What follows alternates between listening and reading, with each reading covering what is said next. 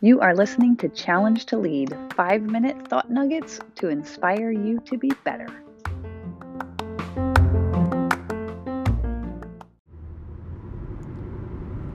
Do you have a metric that you use to validate when you should engage with something and when you shouldn't, when you should respond and when you shouldn't?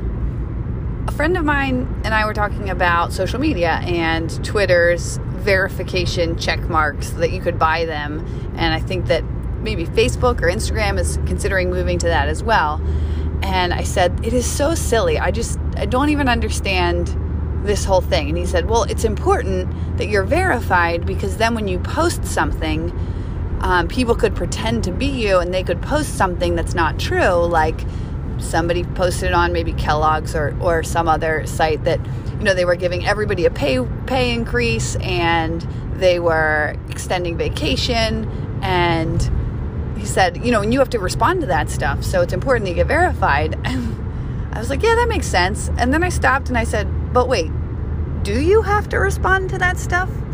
Like, what if someone spoofed your company's account and said things that were blatantly untrue and, you know, now let's say there's three or four verified accounts that are Kellogg's account, just for an example. And but there's obviously the real Kellogg's account. They've been posting for a long time under who they are. And so one of these spoof people says something that's blatantly untrue that does cause some heartache.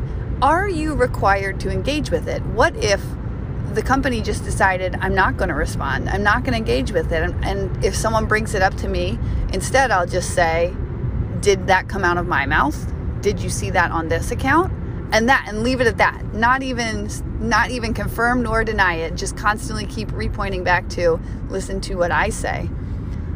I'm not a huge marketing guru, so maybe I'm completely wrong in this, but it was just such an interesting thought experiment of we've become this society that feels like we need to respond to and engage with everything that's said around us, that we need to have an opinion, that we have to solve the problem.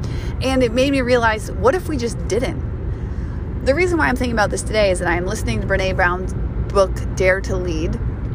And she talks about how you have to learn how to deal with criticism and ignore the people who are standing on the sidelines. There's a great quote, uh, it is not the critic that matters. And it, if you just go on, it ends with, um, dare. The, it is the man in the ring who is daring greatly, as how I believe it, it ends. Phenomenal quote. Wish I had it for you right now. Sorry, I don't. That's your homework. But she talks about how the critics don't matter. And one of the challenges that we face as leaders is that emotionally, we feel the need to engage with them. For whatever reason it is within our human programming, we feel the need to rebuttal anything that they say and to put our stance out there and to have an opinion on it. And what if we just didn't? What if we decided whose opinions mattered and whose counsel we are seeking and then ignored the rest? How would that change your day? How would that free up a ton more emotional and mental space? Instead of snuggling all that criticism and vitriol close to your heart and rethinking over and over again how you would respond to that comment or that thing, what if you just said, this is not actually something that has much bearing on my life or the future of my business? I'm going to not kick it aside, not throw it away. I'm going to just step away from it. Non-reactive, non-engaging. That's your challenge for today. If you're faced with something um, that upsets you, just stop and evaluate it and figure out, do you actually need to engage with this thing or can you just ignore it? Is it better all around if you just walk away from it? Tough challenge, I know. Have a great day.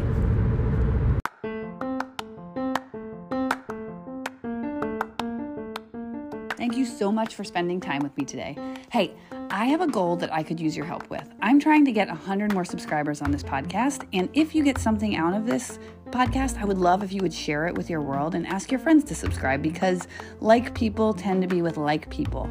And I do this podcast because I am firmly convinced that if we each spend a few minutes each day assuming positive intent and looking at the world through the angle of being just one percent better, I think that we all get better. And I think that you probably believe the same thing. So I'd love your help. If you can help me get to that one hundred more subscribers, that would be awesome. But regardless, I hope you have a great day. Go be better.